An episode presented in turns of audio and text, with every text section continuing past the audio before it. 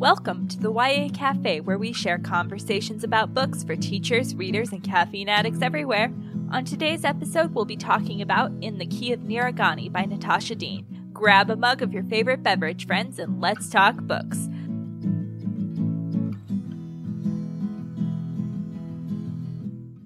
Welcome, y'all. As always, our first segment will be spoiler free, and so you can stick around even if you haven't checked out the new novel yet. I'm Amanda Thrasher. And I'm Danielle Hall, an 8th and ninth grade English teacher, and I blog at teachnouvelle.com. Nira Ghani feels like she doesn't fit in in her mostly white Canadian school. It's not just that she's Guyanese or so poor her clothes apologize for their existence, but also that she just can't be herself. At home, she throws herself into playing trumpet, but she knows her parents would never let her join jazz band. Kids at school pick on her, her father's obnoxious brother and his family look down on her, and she doesn't want the same dreams her parents want for her. How can she be the perfect daughter they want when her family refuses to support her passion? Danny, what did you think of this book? So I liked it. I thought it was a light, fun read.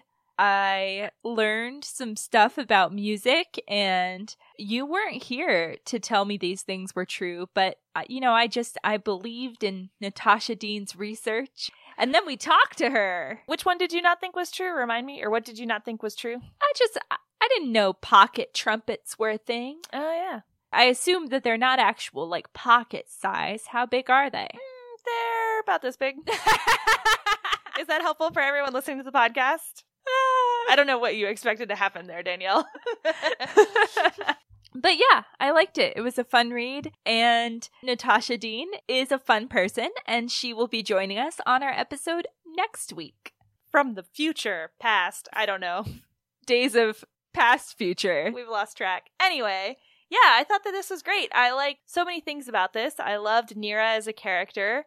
I thought that she was like a nice mix of like cranky with her family but really loving her family and like I really liked the way you could see that when there were outside forces against her family she was always on her parents' side. Anytime it was like her father's brother being a jerk, she was always going to be on her father's side. Even though at home she's like, "You never let me do anything." Right. Right. It was definitely a united front situation. So, Nira's family are Guyanese immigrants and basically like I don't know a ton of history about Guyana, but in the book they talk about like two waves of immigration and basically Nira's father got out but was unable to take any money with him. And so he came to Canada like dirt poor. Whereas his brother came just a couple years later, got to take all of his money with him from Guyana, and thus his brother's family is a lot wealthier and continually rubbing it in his face, even though it's clearly out of everyone's control, like how much money they have. Yeah, like they go over to the uncle's house for dinner, and obviously it's in the nicer neighborhood, and he's got all the nicer things. And that really also extends to Nira's relationship with her cousin Farah, who's also in school, but she gets to go to a private school, so she's not the only brown person in her school. So there's that disconnect there where Nira is jealous of Farah because she can have friends that look like her, even though she doesn't like Farah's friends at all. Farah gets to wear nicer clothes. Clothes are a big deal in this book. Yeah, I had a hard time empathizing with that. I'm sure you did too. Yeah. So Nira really equates clothes with popularity and like I don't know. For me, I guess like there was about a six month period in middle school where I wanted better clothes, but then I realized that that wasn't gonna like connect me to the people I really wanted to hang out with, which ended up being you. So, and I was in trash clothes, so it all worked out. but yeah, it did make me uncomfortable, like how fixated Nira was on clothes. She sort of like blamed her family for not being able to give her clothes when it was clear that there was no money with which to buy those clothes. Yeah, I mean, I think that it wasn't just like she wanted like a little bit nicer clothes. It was like she wanted the hundred dollar designer jeans or whatever. And I'm just like, that's too many dollars, Nira. Like, I definitely want to mention in this episode because we ended up talking to Natasha Deen in the past future about Guyanese hospitality. So, in this book, tea is a very big deal and becomes a symbol. But I love how Nira's grandmother is always trying to get everyone to drink tea. Yeah, it was a nice detail. It made her grandmother feel like a very real character. Right, among other things. Among other things. Her grandmother's a great character. Right. And she like has this moment where she wears this like bright pink tracksuit or something, but you get the sense of exactly what pink it is. It's like Yes. grandma pink. Like fuchsia grandma pink. Yeah. Yeah. So, one thing I wanted to talk about, going back a little bit to music. So, the driving force of the beginning of the novel is Nira wants to audition for jazz band at her school. You are making so many faces right now. I wish I- people could see. I hate this band director so much. Like, okay, okay. Let's slow down. So, y'all, if you don't know, Amanda played trumpet in high school and college. You know, her other life. My other life, I was a music teacher. Yeah. And so she's been a high school band director. So I've been a high school band director, and so I have very strong feelings about this stupid jazz band director because, like, the fact that he was giving such a strong barrier to entry to this jazz band was ridiculous. Like, you're an English teacher, you're not gonna tell kids not to write papers if they're bad at writing papers. You're the teacher. You're the one that teaches them to write papers. Right. And also, like, one thing that I got caught up in was he made people who were already in it last year re audition with exactly the same process. That seemed like unnecessarily. Like, are they like the best band in the state or something? Even if they're the best band in the state, and I would say especially if they're the best band in the state, then you need to have another jazz band for the people who don't make the top jazz band. Mm, Because if you have kids who want to learn and you're saying, no, I don't want to teach you, you're not a good teacher. Right, I definitely felt that too. And I felt like Natasha Deen was trying to build up our empathy for him because the band director is like going through some stuff. But I get the feeling that, like, while that may be true, this is not out of character for him. This is his policy. This is how he runs his band. Right, he's really strict. And I think there are a lot of band directors who do it that way, who view themselves as band directors instead of music teachers, and it's not great. It's a problem. Right. So, okay, let's circle back to the pocket trumpet because this matters a lot more than me just mentioning, like, oh, I learned the pocket trumpets were a thing. So, Nira is like not practicing in, in secret. Like, her parents gave her her pocket trumpet, whose name is George, by the way. Georgia. Incidentally, also the name of my trumpet. Really? Yeah. Your trumpet is in our promotional pictures for this episode. No, that's Anthony, not Georgia.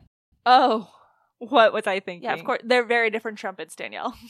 So, anyway, Nira has this pocket trumpet, which, as Amanda said earlier, is smaller than a regular trumpet because it fits in your pocket. Yes. no, obviously, I know that it doesn't fit in your pocket, but the whole point, y'all, is that Nira has a smaller, less expensive trumpet, and she has all these self esteem issues related to the size of her trumpet and the quality of performance that she feels like she'll be able to give with it, blah, blah, blah, blah, blah. You know, you can clearly see a mile away that the moral of the story is going to end up being it's not the size of your trumpet, it's the size of your soul. Like, that is clear. There are very nice pocket trumpets out there. Like, I know people who play pocket trumpets. I mean, not a lot of people, but it's a different sound. I think more people in jazz play it than, like, classical. Right. Classically, nobody plays it. And one of the things she ends up learning is that, like, great musicians have played with this trumpet in great performances. And with that, friends, we'll take our first break. When we come back, we'll share about things we like a latte. Then we'll return to our discussion of In the Key of Nira Ghani and dig a little deeper.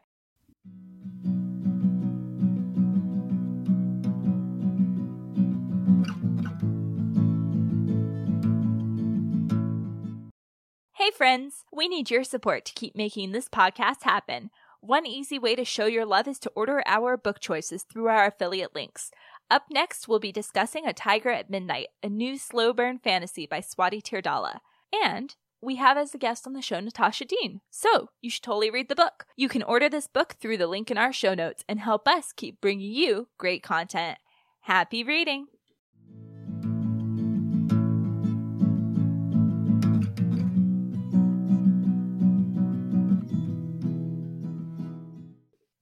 Welcome back, y'all. It's time for Things We Like a Latte. Danielle, what's your brew of choice this week? Well, Amanda, Well, Danielle. season three of the Santa Clarita Diet dropped. So I rewatched season two. I've seen season one like two or three times at this point. I really love this show. I love the characters and the way that their relationships are defined with each other. And I especially love the very specific humor that like each of the characters kind of operates with. Mostly Joel.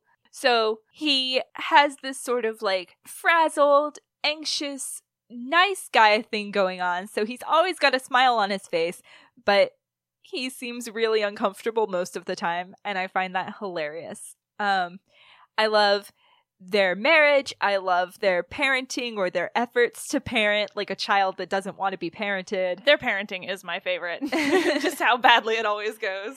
And I just really like the show, Santa Clarita Diet. How about you, Amanda? What's your brew of choice? So I just got home from training, which is great.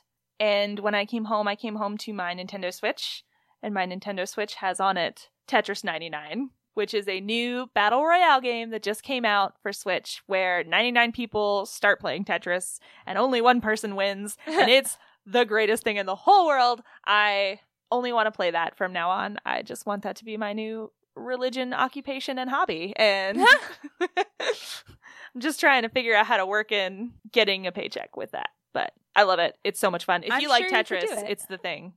There are people that get paid to play Fortnite. Oh yeah, but they're a, a lot prettier, better, or funnier than I am. We're going to take a quick break, and when we come back, we'll return to our discussion on In the Key of Nira Ghani. The rest of the show will contain spoilers, so if you're leaving us here, keep in touch on Instagram and Twitter at YA Cafe Podcast. We'll be back.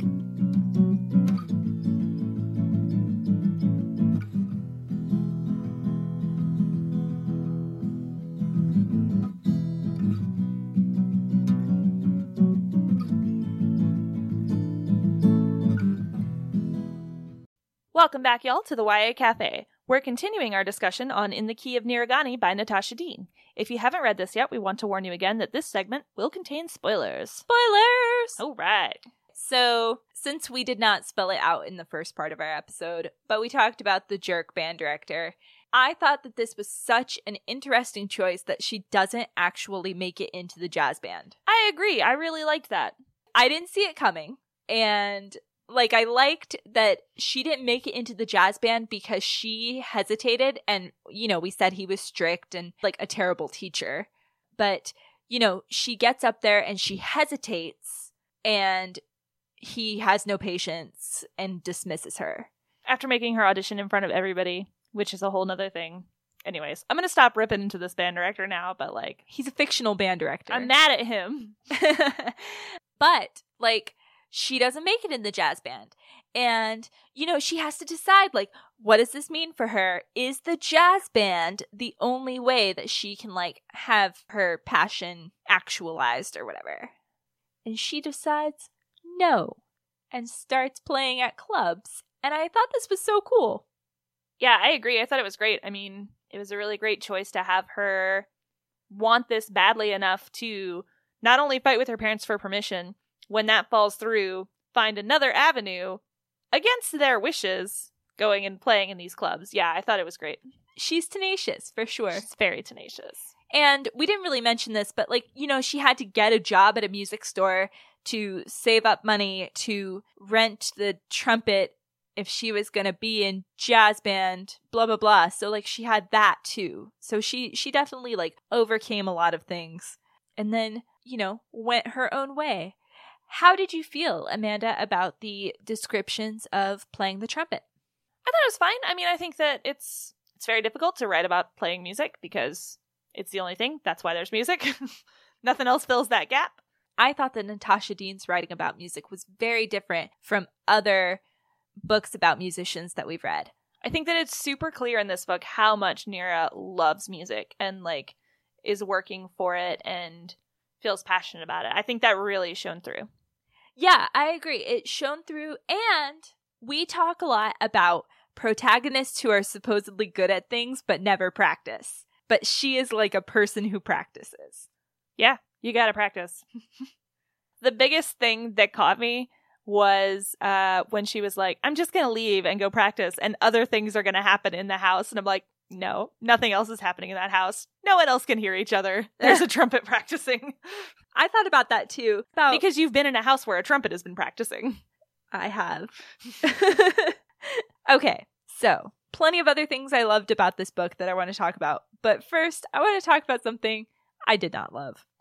I do not like when secondary characters in books tell the protagonist all the time how great they are. Like Farah being like, You're better than me. You're the best one of us. You're so great. You're so sweet. You're so kind. You're so smart. See, I took that differently.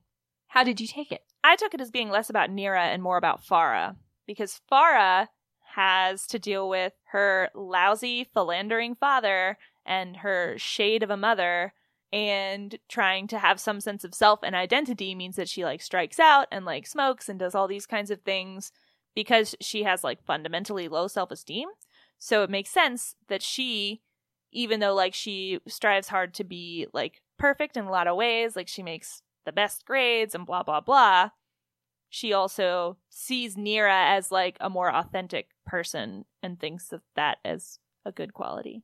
Sure. Like, I could understand that, but she is not the only one who tells Nira how good she is. I don't remember other people telling her, but I believe you. The dude, right? Noah, whatever his name was, like her li, the the dude. You know, I don't remember dudes' names. I it's a thing. I'm pretty sure it's Noah. The love interest. He told her how great she was, but I guess that's part of the gig. Um, I loved the grandmother navigating between like her two granddaughters. I loved that. I loved that Farah was not like the bad guy the whole time. Like when they went over to that dinner the first time and everybody was ganging up on Nira and her mother. And I was like, oh God, this is going to be one of those where like Farah's going to be terrible the whole time. And that's going to be like Nira's main obstacle to anything. And it ended up not being like that. I really enjoyed that. I really enjoyed that too. I liked the character of Farah a lot. Me too. One small detail in this book that I liked and felt very seen by Nira starts acting weird because she's going and playing jazz behind everyone's back. So she's being cagey and, you know, like is a bad liar or whatever. And people can see through her and they can see that something's going on. And everybody asks, is it a boy or is it a girl? Like, is it a boy problem or a, a girl problem? Just very naturally not assuming about her. Love that. I liked that too.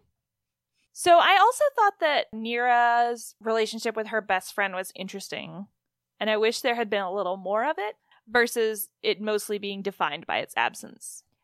Yes. And this is another one of those moments where we have to, well, we don't have to speculate, but this is another one of those moments where I speculated how much relationship there might have been in previous versions of this book.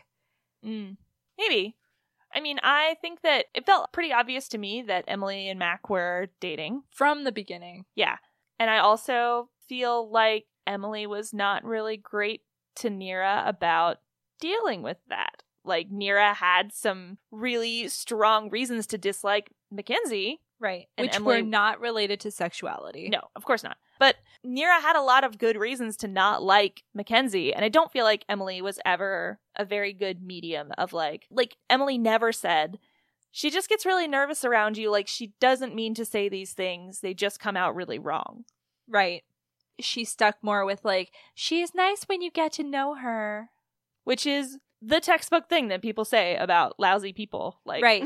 And it's like ignoring nira's very real criticisms of mackenzie. Yeah. And like sure mackenzie was just buffooning around like she did not mean to do harm but she still did do harm. Mm-hmm. she apologized for it but it could have all been a lot easier if emily had been more proactive. Right. And when we say like do harm mackenzie says several racist things over the course of the book. Yes. But I did like how later Mackenzie talked to her and was like, I don't mean to say racist things. I just get so nervous. You're so intimidating. Like, I really liked that interaction. Yeah. She came over and apologized, like, privately. So, you know, it wasn't like, I'm apologizing because Emily's making me. And it wasn't like, I'm sorry, you took this the wrong way. Yeah. I feel like that was key. Like her apology put nothing on Nira. Her apology was all just like, I'm dumb. I'm sorry. I don't mean to be dumb. I'm trying not to be dumb. Right. I agree. So I really like Nira's relationship with her parents over the course of the book and just basically her trying to understand their experiences as they also try to understand her current experience and her dreams and things like that. And this kind of manifests itself at two really great moments where her mother buys for her father this like small barbecue and he hates it because it's small, smaller than his brothers, right? And we, we talked about that dinner scene and like he he just gets so like baffled by this small barbecue, which of course is like the small trumpet and blah blah blah blah blah. But like her mother was trying to provide something like an acceptable substitute. And at this other moment, Nira goes to a consignment shop and she finally gets all the nice clothes she wanted because that's so important to her. And she brings them home and her dad throws them away. And it's this whole big scene. And like, what I really liked about this scene was it's very clear to us and very clear to Nira that there's something else going on here because he completely overreacts in quotation marks about these clothes. And it turns out that he does not like them because they are secondhand clothes. And when he was little, all he had was secondhand clothes. And he swore to himself that when they came to Canada, like it would be to make their own life and not accept it secondhand. So the clothes become symbolic, and Nira like gets insight into her family's experience but then, but then he does. He does get the clothes out of the trash and washes them and folds them. And I thought that was a really sweet um, concession on his part. Uh, after he was like so emotional and blew up at her. Obviously, it's not great that that kind of explosion happened, and like clearly Nira is hurt and baffled by the whole situation. But that then he worked to make it right, um, even if he, you know, wasn't willing to talk about it or apologize. I thought was a really good insight in his character. Yep. There were many sweet moments in this book, and overall, I thought it was a fun read with many great characters and relationships and stuff as symbols. So that was great. English And- teacher heart smiled on that one. Yeah, it'll be great in a classroom library. That's our show for today, friends. You can find us on Instagram and Twitter at YA Cafe Podcast. We'd love to hear from you. Don't forget to grab your copy of next week's book, A Tiger at Midnight by Swati Teerdhala, via the link in our show notes. And if you're enjoying this show, leave us a review on iTunes. Happy reading!